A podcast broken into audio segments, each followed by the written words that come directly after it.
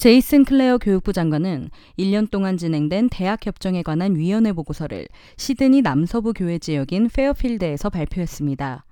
페어필드의 인구의 절반은 해외에서 태어났으며 클레어 교육부 장관과 크리스 보엔 기후변화 에너지부 장관의 출신지이기도 합니다.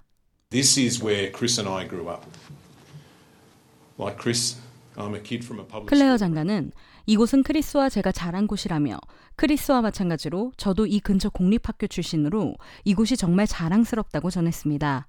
이 보고서 위원장인 메리 오케이는 이 보고서가 교육 분야를 획기적으로 변화시킬 것이라고 주장했습니다. It's a blueprint for giving all Australians, as the Minister said, an op- a chance to get to university or to get vocational training.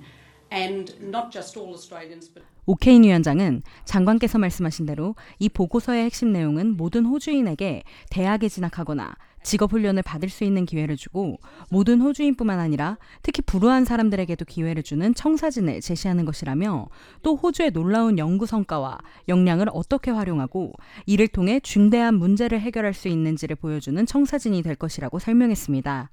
클레오 교육부 장관은 외곽 교회 지역, 사회 경제적 배경이 열악한 지역, 원주민 커뮤니티에서 더 많은 사람들이 대학에 진학하기를 바란다고 언급했습니다. So that needs-based funding is about that as well, making sure that they've got all the support they need to succeed. And as part of that, 클레어 장관은 더 많은 교회와 지방의 아이들이 대학에 진학해 성공할 수 있게 하고 싶다며 더 많은 아이들을 현명한 길로 인도하고 싶고 이것이 바로 이 프로그램의 목적이라고 전했습니다. 이어 필요 기반 자금은 그들이 성공하는 데 필요한 모든 지원을 받을 수 있도록 할 것이라며 그 권고의 일부로 대학에 대한 수료 보너스도 포함해 대학에서 학위를 시작한 젊은이들이 학위를 마칠 수 있도록 돕도록 장려하는 것이라고 설명했습니다. 7명의 위원으로 구성된 보고서 패널은 다음과 같은 내용을 포함한 47가지 변화를 권고했습니다.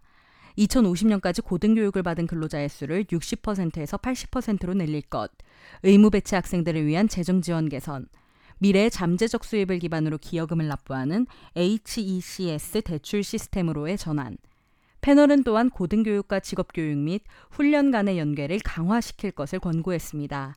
현재 고등교육과 직업교육 및 훈련을 모두 유지하고 있는 RMIT의 부총장 미시 이스터먼은 이것이 미래개혁의 중요한 부분이라고 강조했습니다. Looking at structural and system and policy reform that takes away some of those unintended barriers and consequences is an element of the recommendations. 그는 의도하지 않은 장벽과 결과를 없애는 구조 및 정책 개혁을 검토하는 것은 우리가 진정으로 수용하고 정부와 협력해 실현하기를 기대하는 권고 사항의 한 요소라고 말했습니다. 업계 단체들은 이 보고서의 연결성 강화 요구에 환영의 뜻을 표하며 이는 미래의 기술 부족을 메우는데 필수적이라고 밝혔습니다. It's an industry aligned agenda, and I think that's incredibly important, particularly in terms of developing skills and knowledge um, for the economy of the future. So that, that really needs to happen hand in hand.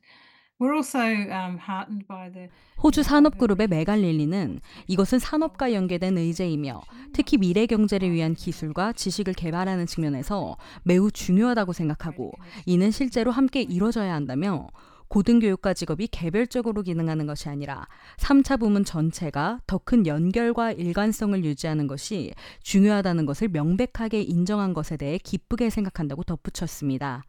그러나 호주에서 가장 부유한 대학으로 알려진 G8은 고등교육 기금이 100억 달러에 도달할 때까지 정부가 기부금을 지원하는 방안에 대해 비판적입니다.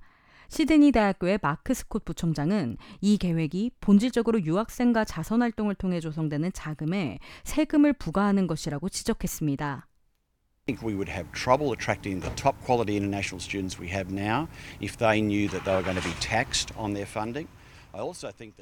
그는 지원금에 세금이 부과된다는 사실을 안다면 지금과 같은 우수한 유학생을 유치하는데 어려움을 겪을 것이라며 또한 대학에 기부하는 자선가들도 자신이 원하는 대학에 기부할 때 세금이 부과된다는 사실을 알게 되면 꺼려할 것이라고 주장했습니다.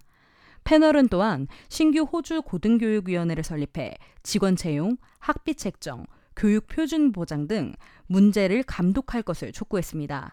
전국 학생연합은 이 문제에 대해 정부와 협력해 정규직화, 고용 불안정, 임금 착취를 해결하는 새로운 자금 지원 모델을 달성하기를 희망한다고 밝혔습니다.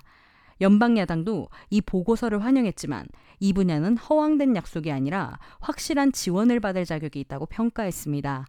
정부는 권고안을 검토한 후 수개월 내에 공식적인 답변을 내놓을 예정입니다.